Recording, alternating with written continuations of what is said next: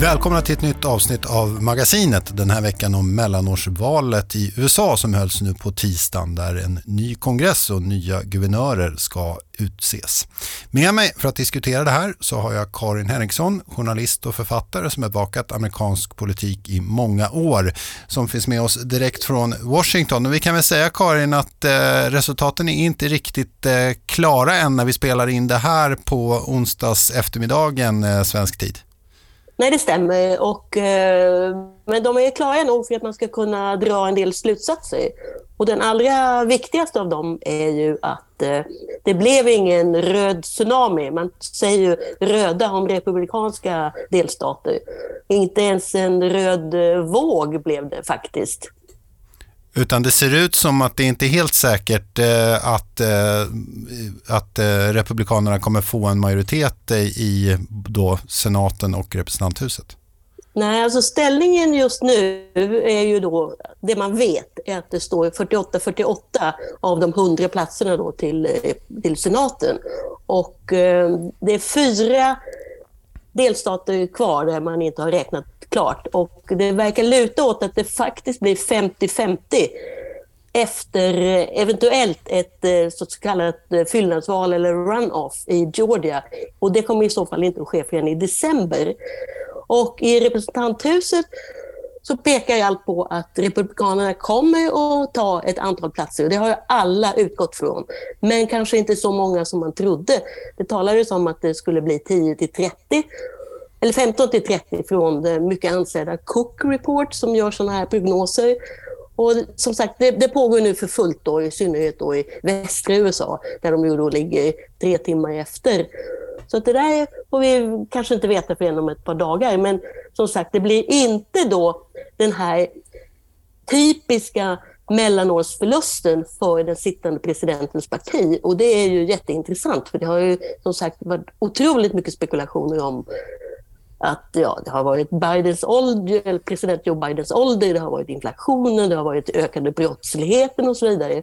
Och nu kan man faktiskt säga kanske att Joe Biden är en av vinnarna idag Just det, men, men bara för att klargöra då, alltså representanthuset, där blir det förmodligen en republikansk majoritet, men i senaten så där är det helt ovisst alltså. Det, kan man ja, sammanfatta alltså, det så? Om det, då, om, om det blir 50-50 då, då blir det ju som det är nu idag, alltså med eh, vicepresident Kamala Harris som utslagsröst, alltså en klar majoritet för Demokraterna. Inte stor, men i alla fall tillräckligt stor för att de ska kunna få igenom en del av sina förslag. Och vad gäller då representanthuset, ja, det kommer att bli maktskifte där med stor sannolikhet. Men det tyder ju inte på att, att Republikanerna kommer få det här jättestora mandatet som de, de hade hoppats på. För Demokraterna hade ett övertag på fem stolar och nu kanske det istället då blir Republikanerna som kommer ha 5, 10, 15 eller kanske ännu fler. Eller inte, det är det vi får se. Men mm. Eh, det är klart, det är sant. Det blir en, det blir en stor förändring i amerikanska politiken om, om de får majoriteten, vilket mm. ju mycket tyder på. Just det. Ska jag säga det också att Karin Henriksson finns med oss på Zoom här, som det svajar ljudet lite ibland så är det därför. Eh, ska vi gå in lite bara först och förklara lite kanske kring de här valen då. Det är alltså val i väldigt många delstater. Alla till senaten väljs inte men men alla till representanthuset. Va, vad är det här för något, senaten och representanthuset och hur påverkar det hur, hur amerikansk politik bedrivs? Ja, alltså man talar ju om att det är tre maktpelare så att säga i det amerikanska statsskicket. Det är då presidenten, den verkställande makten, det är kongressen, den lagstiftande makten och det är domstolsväsendet, högsta domstolen, som då har den dömande makten. Så kongressen består ju alltså av två kamrar och senaten är den lite tyngre så att säga, det var så det var tänkt. Representanthuset är lite mer där byts alla ut vart, eller det är, det är val till representanthuset vartannat år. Alltså alla stolar är öppna så att säga. Alla måste antingen ställa upp till omval eller avgå. Och, ehm, eh, det var också tanken från början att representanthuset skulle så att säga ja, skulle ref, vad ska man säga, att de skulle liksom skulle vara lite snabbare där. De skulle liksom fånga upp stämningar i folkdjupet på ett annat sätt än i senaten. Så skulle senaten vara det som liksom kyler ner eller svalkar ner alltsammans. Så, så, så var det tänkt och eh, nu kan vi väl säga att det fungerade så kanske. Att, eh, att Republikanerna går framåt därför att det är sådana stämningar just nu. Medan då senaten var lite stabilare. Så vi, det, det kanske funkade som det var tänkt. Just det. Men, det, men det, de, det, det, som händer i kongressen är att de kan då blockera olika förslag som, som presidenten för fram. Och så om, om presidentens, eh, eh som nu då när Biden är, är, president, så om det blir republikansk majoritet då blir det svårare för honom att eh, genomföra sin politik. Kan du berätta lite hur det där funkar? Ja, det gör det. Alltså, i, i, egentligen är det ju då partierna i kongressen som lägger fram förslagen och då betyder det då att presidentens parti har ju, eh, liksom, är ju då, står ju mer eller mindre i kontakt med Vita huset. Så det är ju liksom en ständig förhandling. Eh, det är ju också en del i det amerikanska statsskicket som kanske inte alltid är så lyckat. Men eh, ja, det här betyder ju att Joe Bidens två kommande år kommer att bli besvärliga. Och eh, chanserna för honom att nå ut så att säga över partiblockgränserna är ju kanske inte så stora.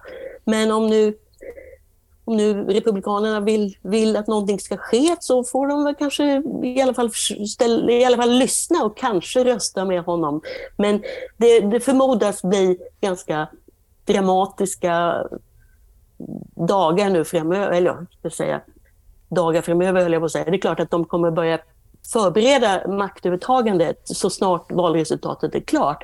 Men den nya kongressen samlas inte förrän i början av januari. Och då kan vi räkna med att den nya talmannen, republikanen Kevin McCarthy, som verkligen har gnuggat händerna nu inför sin nya, sin nya roll. Men eh, kanske inte blir fullt så festligt som han hade tänkt sig. Han hade förberett ett, ett stort party igår, men det frös nästan inne. Så att, ehm, men som sagt, det vi vet är att de kommer förmodligen att inleda utredningar av president Biden och hans politik. Det gäller till exempel gränsen, det gäller skatter och det gäller då brottsligheten. Vad har de gjort då? Och har de politiserat justitiedepartementet och liknande saker? Sen väntas det också bli en stor strid om budgeten. Det finns något som kallas för skuldtaket, the debt ceiling. Och eh, det kommer då bli ett sätt för Republikanerna att pressa Biden i budgetfrågor. Och, eh, men det viktiga är samtidigt att Demokraterna då ser ut att behålla majoriteten i senaten och det betyder då att Joe Biden kommer kunna få igenom domare till exempel och en del förslag som man inte behöver ha så kallad kvalificerad majoritet för. Så här, det är ett komplicerat system och det här gör den här divided government som man kallar det för, när olika partier då kontrollerar olika instanser. Det blir, betyder att ett trögt system blir ännu trögare. Men, men, det betyder ändå då att eh, Biden kommer kunna få igenom en del politik. Om, om, däremot om, om senaten också hade varit en majoritet med republikaner, då hade det varit ännu svårare. Och det hade varit katastrofalt för Joe Biden. Han skulle inte kunna få igenom någonting i så fall. Så att han har all anledning att vara nöjd idag faktiskt. Eller i alla fall nöjdare än han skulle ha varit då. Mm. Eh, som du nämnde här i början så, så är det ju här, man trodde att det skulle gå ännu bättre för Republikanerna. Vad, vad är det som har gjort att de inte, inte har blivit den här triumfen som man, som man trodde innan? Ja, det är ju någonting som nu alla kommer att försöka analysera i flera veckor framåt. Men jag såg en ganska bra sammanfattning. Det var någon som, jag läser upp det här, det var någon som kallade det för med allitteration. Dobbs deniers Donald. Och med det menade man Dobbs, det var ju så beslutet i Högsta domstolen i somras döptes till, eh, som då gjorde att eh, den federala rätten till abort revs upp. Det är nummer ett. Det nummer ett. Nästa är deniers, alltså de här republikanerna som inte godkänner valresultatet för, för 2020. Och eh, det, var, det betydde då att det blev faktiskt en debatt i det amerikanska samhället om demokratins framtid. Det var många som ändå sa, många väljare drog faktiskt upp det när, när de blev intervjuade. Ja, jag är orolig. Och det tredje då är ju då en det Donald Trump. Och han hade då ställt sig bakom till och med, han, han hade till och med valt ut ett antal kandidater som kanske annars inte skulle ställt upp. Och de klarade sig bra i primärvalen där det då är lite mer eh, ytterkantsväljare som säger sitt. Men de klarade sig inte så bra nu igår, på tisdagen, valdagen, som man hade trott. Och däribland då den riktigt stora skrällen som inträffade i Pennsylvania i senatvalet där, där Trumps kandidat, tv-kändisen, läkaren Mehmet Oz faktiskt förlorade mot demokraten John Fetterman som då drabbades av en stroke i maj och faktiskt inte klarade sig så jättebra i den enda debatten de höll. Och det var mycket, mycket prat efteråt. Jaha, kan man verkligen rösta på honom? Kommer han klara sig? Men det gjorde han. Det är, det, är, det, är, det är faktiskt en jätteskräll. Och det betyder då att, att Demokraterna tog en nettoplats i senaten. Varför just eh, Pennsylvania då? Varför, varför har det varit ett, ett, viktig, eh, ett viktigt val? Ja, det är en så kallad swing state, alltså en stat där det kan går åt ena eller andra hållet. Det är en stor delstat, det är många platser som står på spel där till representanthuset. Och eh, det är också en delstat som består av olika delar, brukar man säga. Tydligare än kanske många andra delstater. Det är då storstäderna Pittsburgh, eh, Philadelphia och sen är det då stora landsbygdsområden. Och om man är ute till exempel i västra Pennsylvania så är det då bara Trump-skyltar och Trump-flaggor. Medan då i storstäderna så är det mer en diversifierad befolkning som då röstar demokratiskt. Så det, det är liksom en trendstat också på många sätt. Är det några andra stater som du vill lyfta upp eller några andra val som har varit särskilt eh, intressanta eller med oväntad utgång? Ja, alltså man kan säga att det var inte oväntat att Ron DeSantis, då, den nya republikanska konservativa stjärnan, skulle vinna guvernörsvalet i Florida. Det var väntat. Men han vann väldigt stort, med 20 procentenheter. Och um, vad, slutsatsen som man drar av det är att Florida inte längre är en så kallad swing state, utan det är då en röd stat, republikansk stat. Och då är det en del kommentatorer som menar att Demokraterna borde bara ge upp Florida, de kommer aldrig mer att vinna där. Medan då andra säger att jo, jo, jo, jo, det finns ändå eh, den här typen av storstadsbefolkning som de måste locka tillbaka. Men å andra sidan så är då Florida en växande delstat med stor inflyttad befolkning och det är de som har förändrat röstresultatet. Så det är något liksom, det har varit så i många val. Florida, Florida, Florida. Men i fortsättningen så kanske då, som sagt, man kan veta väldigt tidigt att Florida röstar republikanskt. Man har ju pratat om att det här valet också är, är, viktigt för Trump och att det kan avgöra lite om han kommer ställa upp i presidentvalet 2024. Eh, nu har det gått ganska dåligt för, hans, eh, för de kandidater som han har backat upp. Vad, vad ska man dra för slutsatser av det? Ja, man kan ju dra slutsatsen att han eh, måste ta sig en funderare på om han verkligen ska ställa upp igen. Det här är ju hans, vad blir det nu, fjärde förlust väl.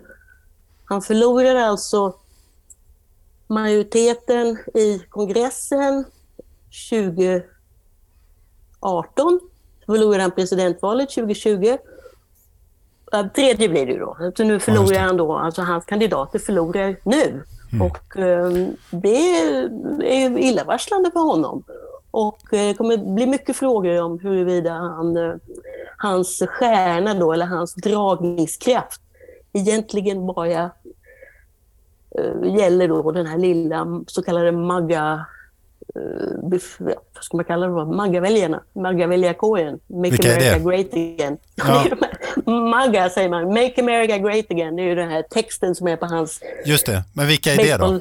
Det är det ja, det är ju då, ja det, det, är ju mycket diskussion om vilka de är. Det är ju en del som menar att de är inte vita arbetarklassväljare och rasister, utan de är faktiskt då, ja, kanske rasister säger man kanske att de är, men de är ju då i så fall, om man tror på den definitionen, så är de ju då den här gruppen vita medelklassväljare som känner sig obekväma med att USA förändras rent etniskt.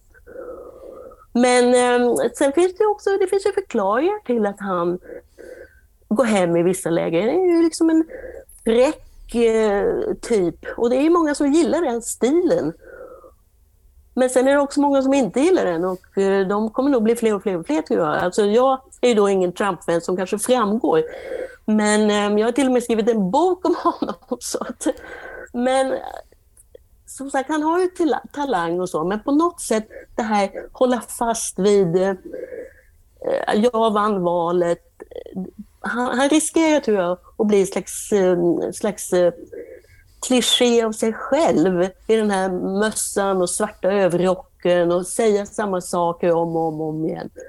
Och det, det märks också i eh, uttalanden från republikaner som vågar då ta avstånd från honom, att det finns ett växande missnöje. Och det här valresultatet kommer ju inte stärka honom. Definitivt inte. Och särskilt då med tanke på en annan Florida-republikan, då, Ron DeSantis. Hans stjärna har ju då verkligen lyft efter det här. Just det, för han, det har ju också, han har ju också nämnts som en, en potentiell kandidat för det republikanska partiet. Ehm, kan du berätta lite om det och vad, vad, vem är den här DeSantis och hur skiljer han sig från Trump? Han är ju framförallt är han ju yngre och eh, en del som kallar honom för Trump med hjärna. Han är ju liksom välutbildad, han är ambitiös, han vill någonting. Och som sagt, Florida är en stor och viktig delstat. Han har nu visat att han är en vinnare. Och eh, det uppskattas naturligtvis av, av många väljare. Han, han är en stark man så att säga och, och det är det som det spekuleras i just nu då om, om i synnerhet då latinobefolkningen som är väldigt stor i Florida, att de tilltalas av detta, som en slags eh, caudillo som i Latinamerika. Men eh, vad är en utvikning då om, om latinoväljarna? Det är en stor och växande grupp och eh, de har i princip varit väldigt trogna Demokraterna. Och i det här valet så var det mycket prat om att ah, ah, ah, ah Demokraterna i gränsstaterna måste nog passa sig. Där kommer republikanerna att gå fram. Men det gjorde de faktiskt inte. Så det är en annan av, av överraskningarna i, nu när räkningen pågår. Just det, staterna som gränsar till Mexiko alltså? Ja, alltså Texas, Arizona och, och det är ju också framtiden så att säga. Det är ju växande delstater och kommer få större politisk betydelse i framtiden. Mm. Och Texas just på vilka delstater som kan vara intressanta i framtiden så har ju då Demokraterna länge försökt ta sig fram där, vinna där. Och det har ju inte gått så jättebra på liksom delstatsnivå så att säga, men på lägre nivå i, i städerna och så går de framåt och de hoppas att Texas ska bli en swing state, alltså om inte 2024 så 2028. Så det, de har hopp där då, Demokraterna. Eh, men, men DeSantis, om man tittar på hans politik, skiljer den sig åt eh, från Trump mycket eller är det mer att han är en annan typ av person? Som man, då han är nog mer en annan typ av person. Jag tror att han är annars rätt så likadan. Han är liksom fräck, han, är, han vill ha låga skatter och mindre reglering och allt det där. Men, men han skulle ha en möjlighet att, att slå Trump, tror du? Ja, det skulle inte jag utesluta. Man får ändå komma ihåg att, att Trump nu är 76 år gammal, han kommer att vara 78 om två år. Två år är en lång tid. Jag vet att jag sa det redan efter 2020, två år. Det är inte säkert att Trump kommer klara sig så länge, det har han ju gjort, men vi får väl se, vi får se. Eh, den politiska debatten i USA har ju annars innan det här valet har ju kretsat mycket kring eh, förhören om stormningen av Kapitolium i januari 2021 och, och Trumps roll i det. Va, vad kommer hända med de här förhören nu när vi får en ny majoritet i kongressen? Ja, alltså de kommer ju inte ta över förrän i januari och eh, den här, det här utskottet då, det speciella utskottet, de håller ju på att jobba för fullt fortfarande och håller på och, och, och kalla in till förhör, till och med Trump själv. Så att vi får väl räkna med, tror jag, att de kommer att, och spurta nu så att de kan lägga fram sin slutrapport och eh, peka ut Trump på riktigt. Och allt det där spökar ju med, med, Trump faktiskt. Det är ju inte bara detta utan det är ju de andra utredningarna. Så att det, det är ju en del som menar att han vill ställa upp. Han vill utropa sig till presidentkandidat redan nu av det skälet. För att det skulle liksom då, så att säga moraliskt, etniskt, etiskt skulle inte se så bra ut om eh, justitiedepartementet ger sig på eh, Trump. Det skulle då vara ett politiskt, en häxjakt som han brukar säga själv. Men vad, vad, vad, tror du där? Alltså, finns det möjligheter att, att Trump kommer att liksom kunna dömas för, för något brott? Eller är det mer att han så att säga får kritik då av, av, av kongressen? Eller hur kommer det här sluta? Ja, alltså kongressen kan inte åtala honom utan måste i så fall skicka över ärendet till justitiedepartementet och där sitter då en, alltså en demokratiskt utnämnd justitieminister som heter Merrick Garland och han verkar vara en ganska försiktig general så att eh, vi får se. Han har ju sagt att, att det råder likhet inför lagen och att eh, ingen då ska behandlas på ett annorlunda sätt. Så att eh, det, han har han har det nog inte så lätt faktiskt. Det, det, det kommer vila på hans axlar mycket av, av just Trump-utredningarna. Eh, det gäller ju även den här historien med dokumenten som han tog med sig, de hemliga dokumenten. Just det, han har tagit med sig hemliga dokument i sin, eh, sin semesterbostad då. Ja, precis. Och han eh, verkar vara lite si och så med liksom eh, förvaringen av de där dokumenten. Man har bilder på ett hänglås. Man, man har i alla fall bytt hänglås på, på skåpet där de var. Mm, mm. Just det. Eh, för det har ju pratats också faktiskt innan valet här om att man skulle kunna inleda utredningar mot eh, Joe Biden. Va, vad sägs det om det nu? Finns det möjligheter att, att, kunna göra det? Ja, alltså det finns ju då en väldigt militant falang i det republikanska kongressblocket redan och den mest eh, synliga där är ju en eh, kongresskvinna från Georgia som heter Marjorie Taylor Greene och hon har ju redan gått ut och sagt impeach Biden. Och Joe Biden själv har sagt, men vadå för? men de kommer säkert att hitta på saker och de vill ju också komma åt hans eh, son Hunter Biden och hans affärer, huruvida det fanns någon koppling till eh, pappan då, vicepresidenten Joe Biden vid det tillfället. Det kan vi nog räkna med. Men om det, om det blir populärt så att säga i bland allmänheten är ju en helt annan sak. Det är ju kanske just den där typen av, av utredningar som folk i allmänhet tycker att eh, kongressen slösar tid med. Och eh, Joe Hunter Biden har ju själv inte haft något offentligt ämbete så att säga, så varför han skulle vara föremål för en sån utredning många år efteråt, kanske folk i gemen tycker är konstigt. Varför löser de inte landets problem istället? Och de är ju många som bekant.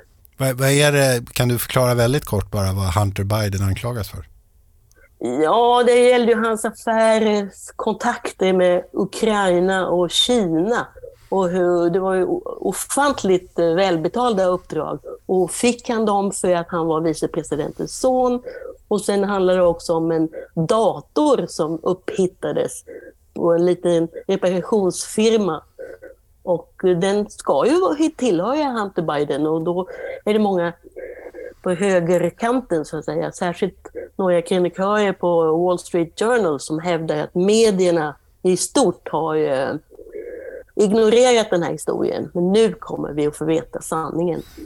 Men just apropå medierna då, det är också så här dagen efter diskussioner om huruvida medierna missade vad som hände eller om opinionsmätarna igen missade. Det är ju en, har ju blivit nästan som en följetong de senaste valen. Men vad gäller medierna så har det ju bara handlat om väljarnas syn på inflationen, brottsligheten och eh, invandringen, illegala invandringen. Men nu när vi ser resultatet så visar det sig att folk inte liksom vad ska man, säga, man säger då att det här var en folkomröstning om Joe Biden och hans politik. Ja, men han har ju klarat sig hyggligt i alla fall. Alltså var det inte bara bensinpriserna som avgjorde vad folk röstade på. Ja, just det. Men, men det är också ett val som där det inte är så högt, det är ju inte så högt valdeltagande i USA ens i presidentvalen, men det är ganska lågt valdeltagande va, i de här mellanårsvalen. Ja, fast det är högre nu. Det var högre 2018 och det är högre nu. Och det visade sig också att det var långa köer till vallokalerna. Massor av folk hade röstat i förväg, över mellan 40 och 45 miljoner.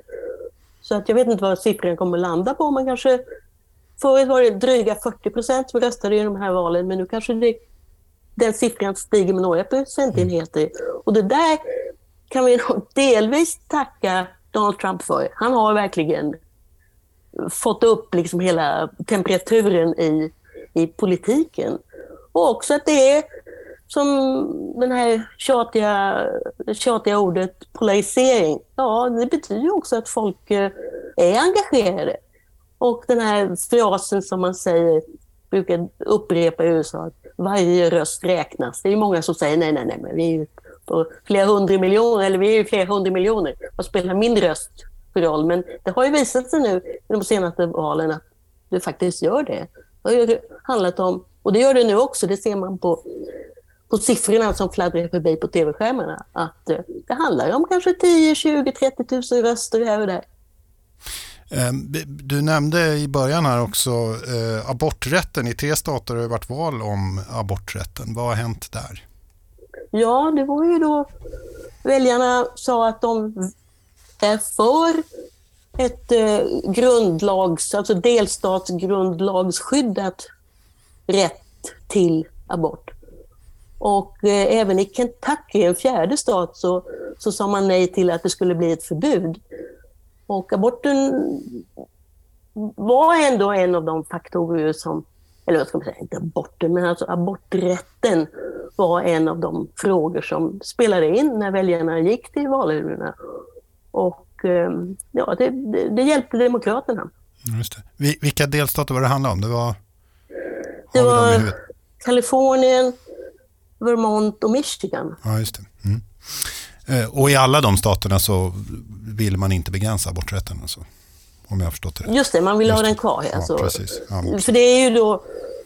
Nu kommer vi nog inte få höra så mycket mer av det, men det har ju varit liksom lite signaler om, bland annat från en känd senator som heter Lindsey Graham, att man skulle lagstifta om ett abortförbud, om ett federalt eller så ett nationellt abortförbud, men det kommer det nog bli tyst om.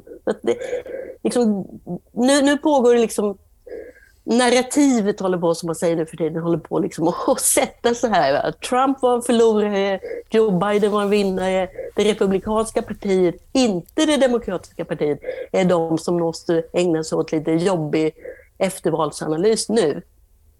Så hade Demokraterna förlorat så hade det varit de som hade varit tvungna att titta på vilka, vilka grupper ville inte rösta på oss längre och så vidare. Och nu är det istället Republikanerna som måste ställa sig den frågan. Och om vi blickar framåt då mot, mot presidentvalet 2024 och vi, vi, har nu de här resultaten i ryggen. Vad, vad skulle du säga, hur kommer det bli där? Blir det Trump och Biden eller går det att sia liksom hur, det, hur det kommer att bli då?